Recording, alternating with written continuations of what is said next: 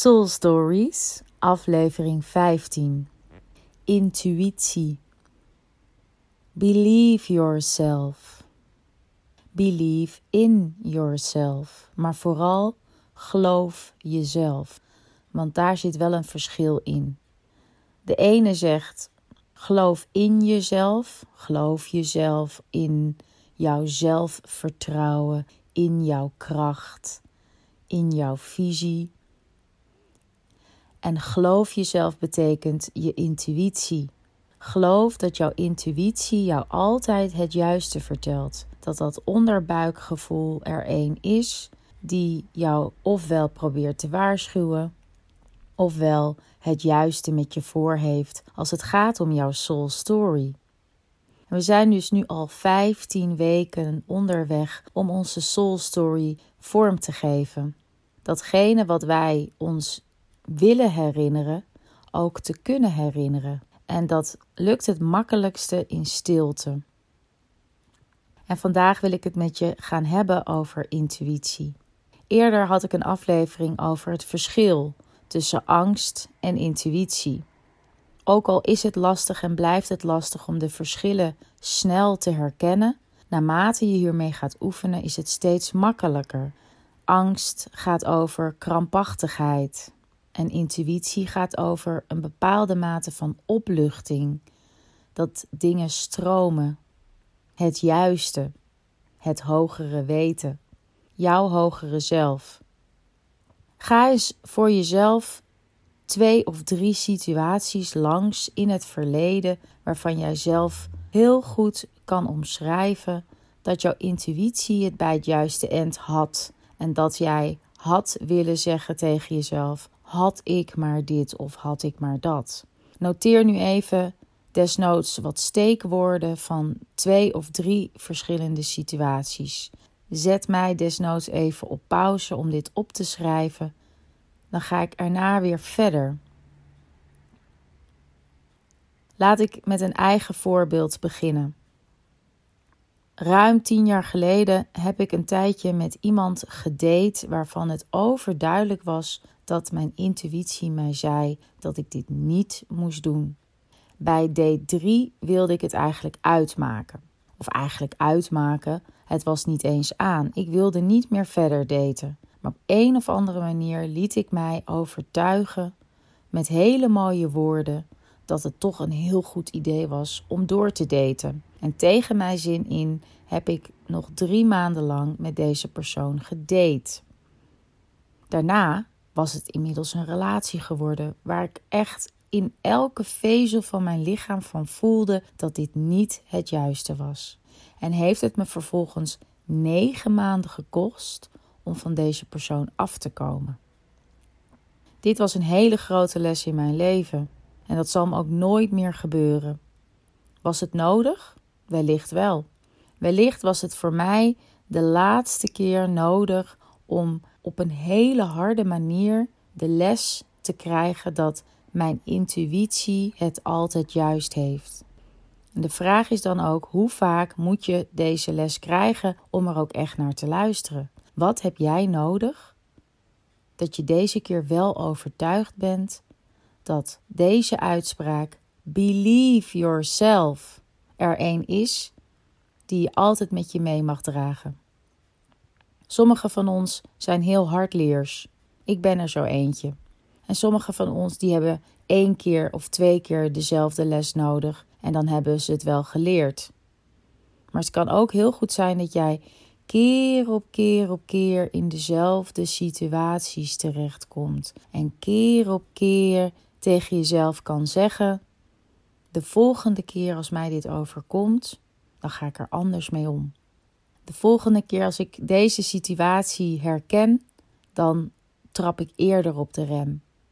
Maar we zijn hardnekkig en dat heeft natuurlijk te maken met ons verleden. Wat is onze fundering? Wat hebben wij als kind geleerd?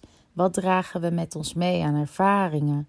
Waardoor we met een bepaalde bril naar deze wereld kijken. En je hogere zelf is er één zonder deze bril. Jouw hogere zelf is jouw pure zijn. Je hogere zelf is jouw pure versie van jezelf. met alle informatie die jij nodig hebt om jouw leven in volle potentie vorm te kunnen geven. Het is wel een uitdaging en ontzettend mooi omschreven was laatst dat ik het boek Soul Stories van Gary Zukav ontdekte. Eerder heb ik het ook gehad over synchroniciteit en dat de dingen die jij en ik bedenken, dat die ook vaak op verschillende plekken in de wereld tegelijkertijd worden bedacht. En Soul Stories bestond al sinds 2000. Alleen ik ontdekte het zelf in 2018. En zo ontdekken we soms dezelfde dingen. En in het boek van Soul Stories van Gary Zukav, een hele bekende psycholoog, omschrijft hij je hogere zelf als het moederschip.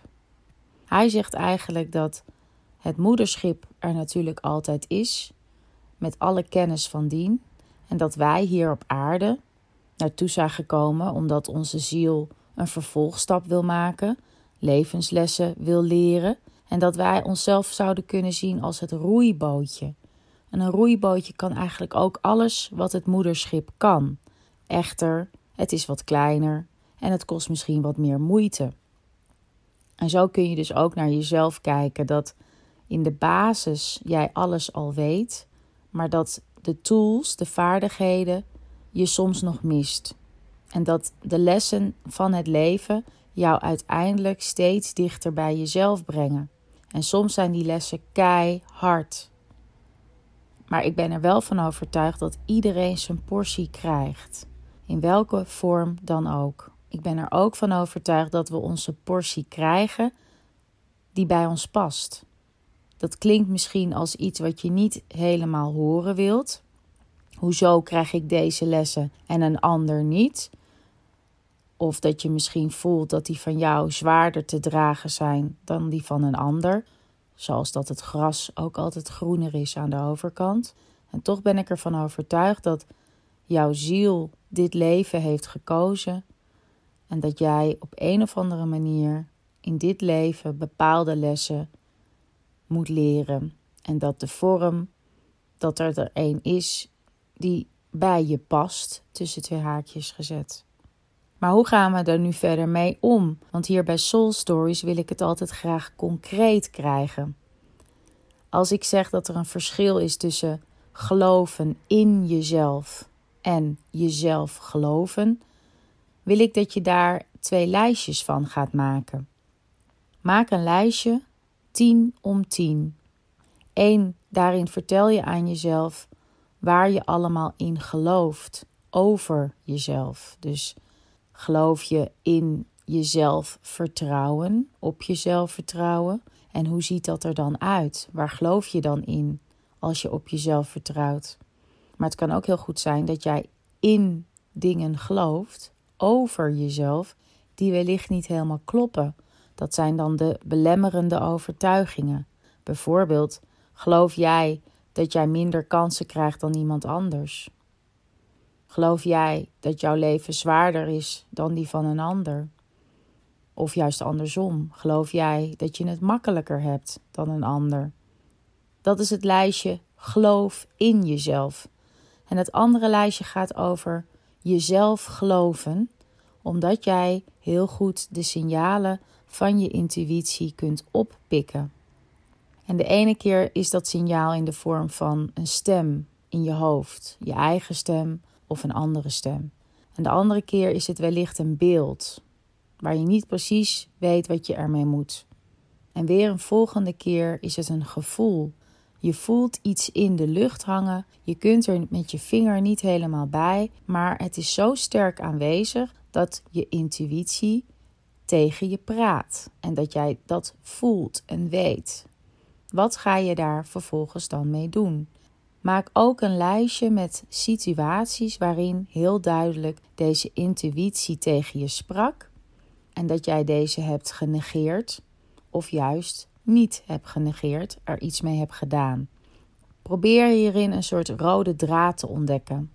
Probeer de situaties te zien en probeer ze in je toekomst ook te zien. Dus wat zou jij in je nabije toekomst kunnen verwachten met bepaalde mensen om je heen, situaties waar je intuïtie je nu al niet in de steek laat en jij kunt voorspellen wat de uitkomst wordt. Dan is het wellicht een idee om dan nu alvast een andere uitkomst te bedenken door je gedrag hierop aan te passen. Je hogere zelf is your soul story. Dat verhaal wat jij zo graag vorm wilt geven, die alles wat jij ambieert in beweging zet. En hoe dichter we bij onszelf komen, hoe makkelijker alles om ons heen beweegt, zowel binnen als buiten. En de makkelijkste weg naar jouw soul story is de weg van het opzoeken van de stilte. Daar waar je intuïtie makkelijker hoorbaar is. Daar waar jij makkelijker de intuïtie tot je kunt laten komen, het kunt herkennen om er vervolgens iets mee te gaan doen. Vandaag ging het over intuïtie en het verschil tussen in jezelf geloven of jezelf geloven. Soul Stories, aflevering 15.